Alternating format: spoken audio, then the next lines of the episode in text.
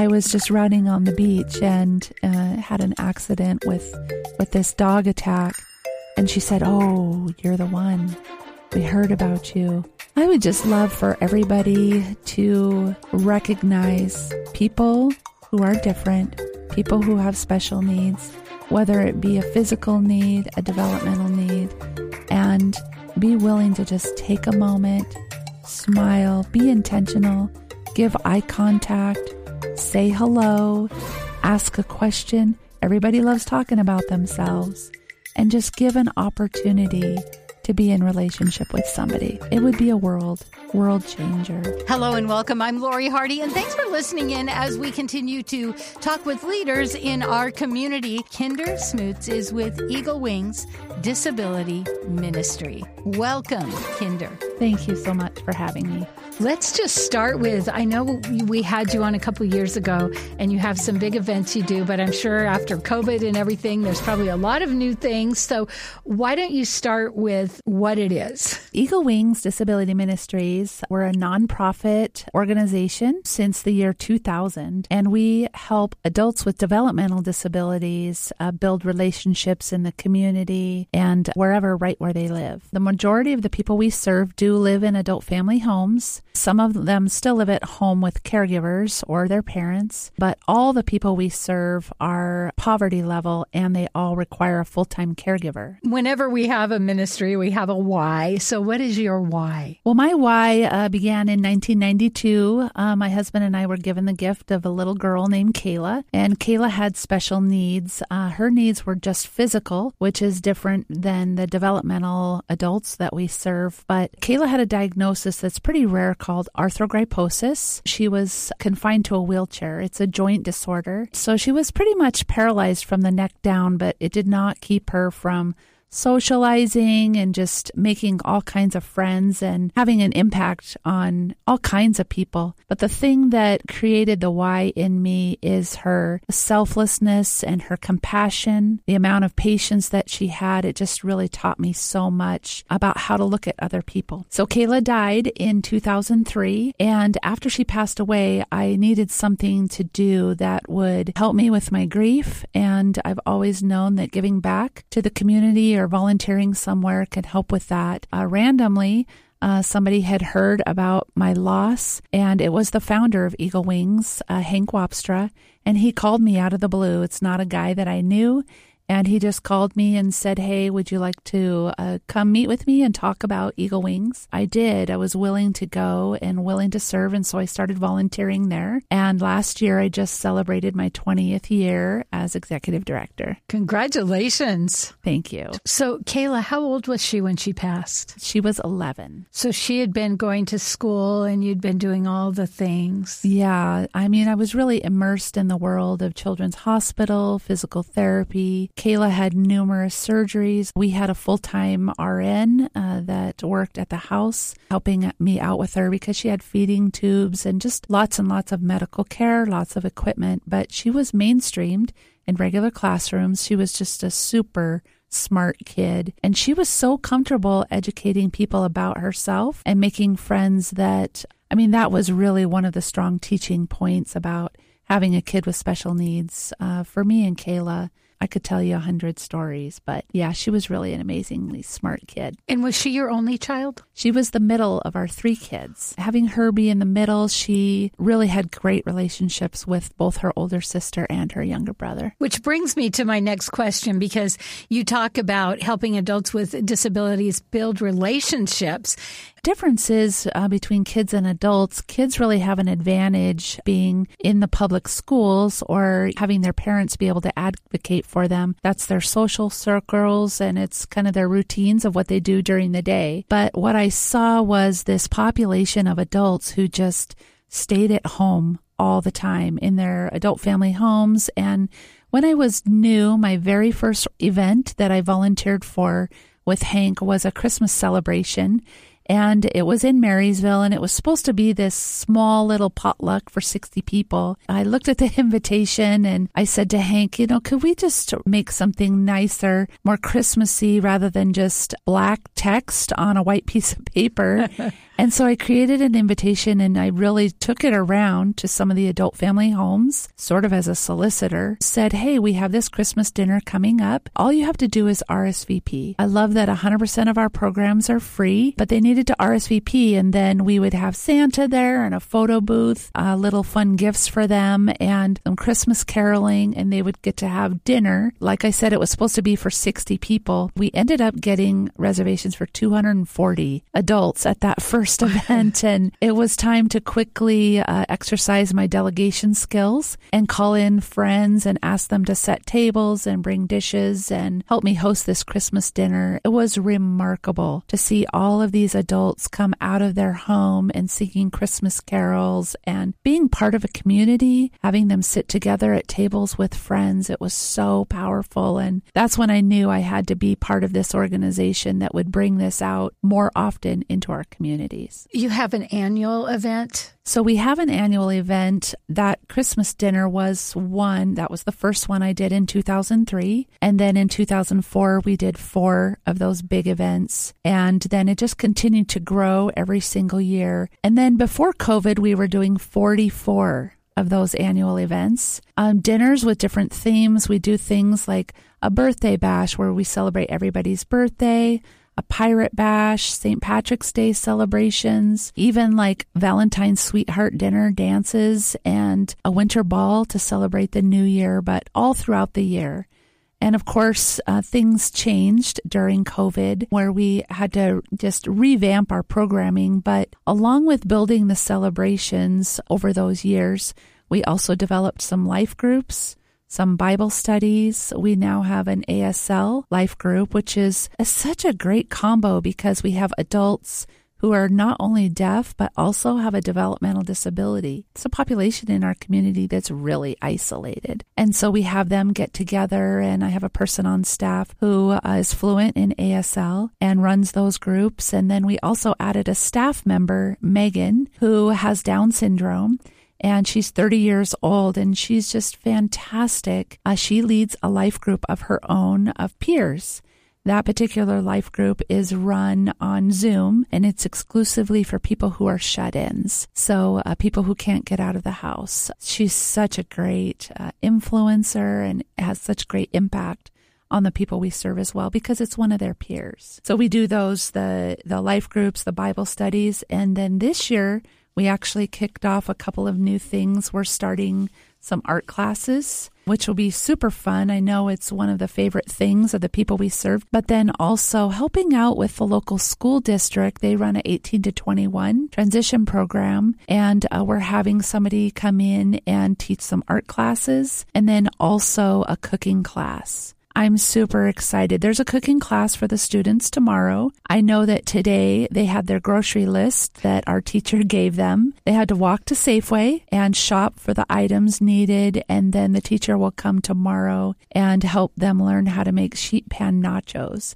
which is an easily replicable meal that they can then go home and make, and that will be their homework. Super excited about starting that. I love that. The one thing I keep hearing, and I know that for COVID, for the general public, we got isolated. I can't imagine when you have a disability and then being isolated. And it sounds like your biggest thing is about connection, making people feel like they belong. And when we have connections, not only with our friends, but our communities, there's more opportunity. You have opportunities to volunteer, you have opportunities to find a job. So many of us have gotten our jobs through somebody that we know or somebody that makes a recommendation. And that's so true for local business owners. We oftentimes will have volunteers. You know, each of these celebrations we do is at a different location throughout the North Puget Sound.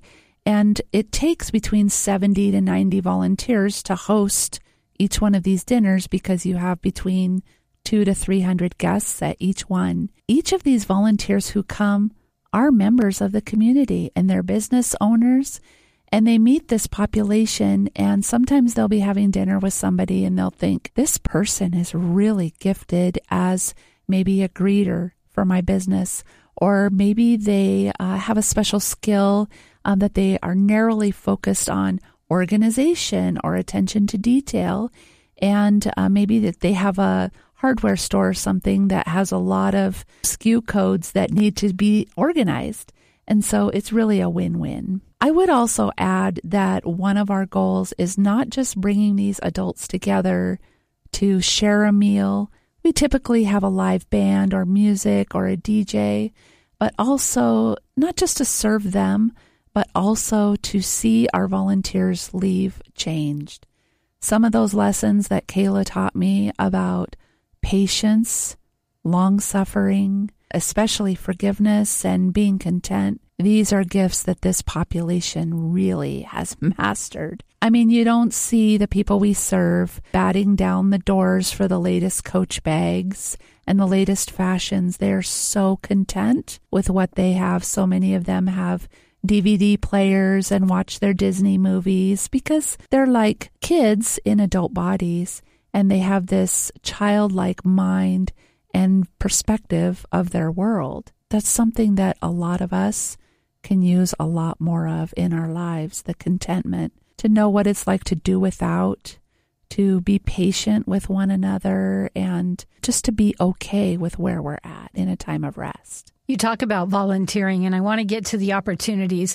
But one of the things I know from working, being a volunteer coordinator, that is often after events when there's a debrief, the volunteers will swear that they got more out of it. That's so true. We've had a couple of debriefings, and I mean, I can tell you stories. One couple in particular shared that the man that was at their table at the dinner also is the courtesy clerk at their local grocery store. And they said, We've never wanted to go down that aisle because he was at the end and they just thought, we don't need help with our groceries. We're fully capable people. And so they always intentionally avoided that check stand. It was a Thanksgiving dinner and he comes in and he sees them from across the room and he yells super loud, My customers! He hurries over to them and he gave the lady a big hug. And sometimes the people we serve, you know, they hug a little bit longer, which is okay, but not everybody's comfortable with that. And this particular volunteer said she just froze. She just held so still, almost like paralyzed. And then he held on just a little bit longer and she felt her heart soften towards him. And then he looked at her husband reached out and shook his hand and said, I'm so happy to see you guys here. Can we sit at the same table and have dinner? And they said, Sure. But then the wife asked, Why is it that you've never greeted us like that at the grocery store. Like she's thinking in her mind, maybe we would be a little more friendly. And he, of course, says, That's against store policy. I can't go around hugging customers. you have somebody who listens and follows to the rules. And yet she said it just changed her. She said, For the first time, I saw this population as tender human beings. And she said, Now we go down that grocery aisle every time we say, Of course you can help us. And they see that when they reach out to Him, it fulfills a little bit of His purpose in that day, too. That's the overall goal is to just soften hearts in the community and help us kind of look at other people through a different lens. I love that. What kind of opportunities do you have now for people to volunteer? Yeah, so since we have so many of these dinners all over the community, we have volunteer opportunities like crazy. We usually ask our volunteers to volunteer once a year, which isn't a huge commitment, but it's uh, it just brings so much joy to that person's life or their family's life. Uh, there's opportunities to serve at any one of these dinners that are throughout the year. We have 30 on the calendar for this year as we're continuing to rebuild after the pandemic. But we also do a day camp in the summertime. Last year we did a superhero day camp and it was so much fun. And that's just a little bit longer of a day, taking people around to, you know, the swimming pools and various camp activities. And then, uh, of course, we have various fundraisers throughout the year as well. But the most fun is really just coming to a celebration and volunteering, bringing plates of food to people. And then when the band kicks up, doing a little dancing and hanging out and building relationship with people. That's the biggest need right there. If someone wants to volunteer, how do they do that? The easiest way would be to go onto our website. You could just Google Eagle Wings Disability Ministries or call our office. Just say, hey, I would like to volunteer. We could tell you by your geographic area what event is coming up close to you and then sign you up to volunteer at that dinner. Of course, if you have a space, like a venue space in your community, and you wanted to host one of these dinners, we do all the inviting and getting everybody there, and uh, we would be sure to fill your building wherever you are. So we're always looking for coordinators of, of new events, and it's super easy. If you have something that you do each year, let's say you throw a tea party for ladies already, it's super easy to just replicate that event and then invite this population and just any little thing just knocks their socks off. And you said that all of your events are free. So how do you get funded? So we get funded through private donations and some grants as well. And then also some funding from local service clubs, things like Rotary. And some of our volunteers come from service clubs as well.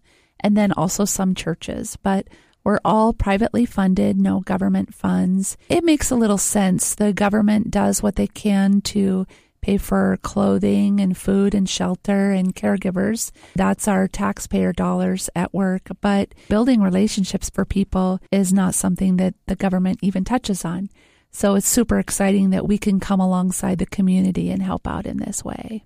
So really, there is a huge gap, and that's what you are filling. I love that. Exactly. When you look back on 20 years, that's so amazing.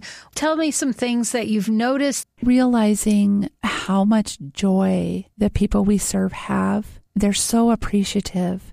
And that over 20 years, it's never, ever even diminished. You have a population who's you do a dinner and they're thrilled to have it be spaghetti night. Whereas if you're doing a fundraiser and you're serving food options, everybody is more particular about how their food is served and the quality of food. It just never ceases to amaze me how the people we serve just continue to be full of joy. The things that I've seen, especially during the pandemic, I was also working in this same job during 2008, 2009, when people's disposable income disappeared and the housing market crashed. I've just seen amazing amounts of generosity from people who really understand how to give sacrificially.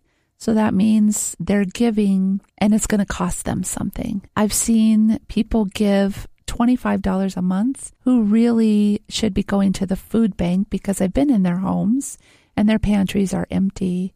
And then I've seen people just bless us with amazing amounts of zeros on their checks. And then they also say, we don't want to give this without an opportunity to come and serve and sit down and have a meal with the people. It's been really remarkable. I'm so humbled to be here for this long and that the ministry would have me and we have a great board of directors to lead us. I was sharing with somebody, we focus so much of our funding on our programs that we're still spending less than 3% on overhead. All of those gifts just work really hard to serve the population that it was meant to, and I'm so blessed by it. Not that it hasn't been difficult. The pandemic for sure and 2008, 2009 were the most difficult, but seeing people come alongside us is just amazing. Being willing to adapt our programs, we did things. Of course, we couldn't have any of those big gatherings, but people who were like, I'm willing to be a pen pal for somebody. And so we started that program so people could write each other letters. People who would just be phone calling, uh, spending time on the phone and listening to people. People who needed encouragement because they're stuck at home and depressed. We've seen some of that. And also food delivering, helping resource food deliveries. There were a lot of food pickup stations and resource centers around various towns. And our teams of volunteers just would go pick up food and deliver it then to shut ins. And yeah, we did a few front porch surprises and visiting people who were really extremely isolated from their front porch and talking to them through the window. We just have an amazing amount of support, both financially and volunteers. Recently, you had a situation where you ended up in a wheelchair,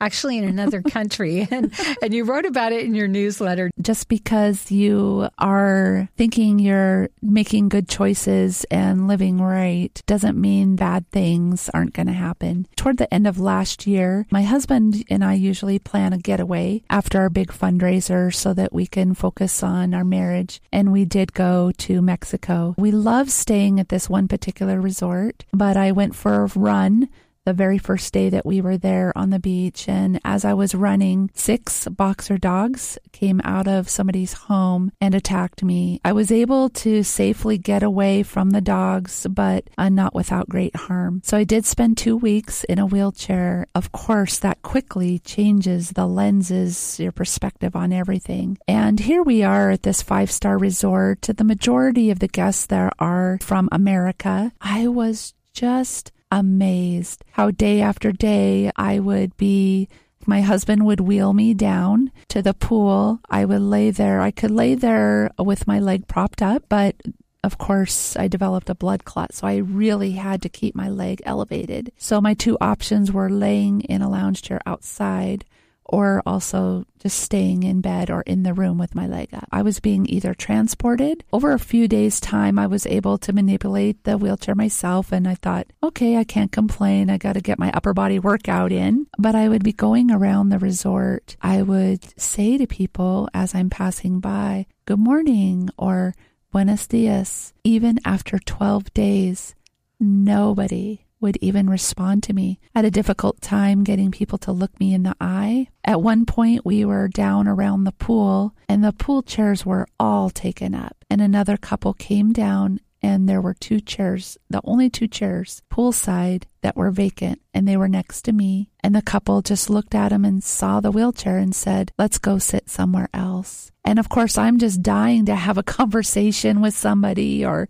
visit. And of course, the staff at the resort were just wonderful and they would come talk to us and visit us. But it really opened my eyes to a different level of isolation that I haven't had before. So overcoming that in my mind, not only the physical injury and the mental injury because I love to run I had signed up for a race for when I got home. All of those disappointing things. I run for mental wellness, and it's just my go to place where I can unpack my day. I all of a sudden wasn't even able to walk. Having people from my own country treat me like that was just the tiniest glimpse into the life of somebody who's actually confined to a wheelchair forever or for longer periods of time. And it just developed so much more compassion in me. I know that when I finally was able to let go of my walker, I transitioned to a walker and I went back to one of our events and I saw some of the people we serve in wheelchairs. I just went up to them and hugged them and I just said, I have no idea what this is like for you, but I just got a barely a glimpse. And I'm just so thankful. And one of the guys in our programs, he manipulates his wheelchair around so well. He's got a job for a baseball team and he can turn that thing on a dime and uh, get everywhere he needs to. I really struggled with that for two weeks. Not the best experience, but yeah, I finally met somebody on the last day in the ladies' restroom that came up to me and said, I can't believe you came to Mexico in a wheelchair. I mean, I've had knee surgery and just kudos to you. And I kind of chuckled at her. Being the first person that I was having a conversation with outside of my husband and our friends that were there with us and the workers, I said, I didn't come here like this. I was just running on the beach and uh, had an accident with with this dog attack. And she said, Oh, you're the one. We heard about you. And I said, Well, enough about that. You know, how are you? And, you know, where are you guys from? And she said, Oh, we're from Seattle. Love being down here. And it was just refreshing to have a conversation with somebody that was being friendly. That's what affirms the work we do. Just stopping, saying hi to somebody, making friends, being in relationship. I mean, that's what Eagle Wings is for and what we're all about. So you can find them at Eagle Wings Disabilities Ministry. And you have a wonderful newsletter that tells your story, but also lets people know what's going on. And they can sign up for that too on the webpage, right? Correct. Awesome. Well, thank you so much. Do you, what is it that you really want people to know? I would just love for everybody to recognize people who are different, people who have special needs, whether it be a physical need, a developmental need, and be willing to just take a moment, smile, be intentional, give eye contact, say hello, ask a question. Everybody loves talking about themselves, and just give an opportunity to be in relationship with somebody. That would just be, it would be a world, world changer just to make this a better place. If you know somebody, I know that you've got like 30 or 40 events, but you've got a couple coming up soon. When are they and how can people get involved? if you have an adult loved one with a developmental disability that you'd like to get plugged into our programs, of course, you can go to our website. In Smoky Point on March 16th, we'll be celebrating St. Patrick's Day with a dinner and a live band. And all you have to do is sign up. 100% of our programs are 100% free. Get on our invitation mailing list and get your loved ones plugged in. Hi, I'm Lori Hardy, and thanks for listening in today. We hope you've learned something new. And join us again next week as we continue to talk with people that are making a difference.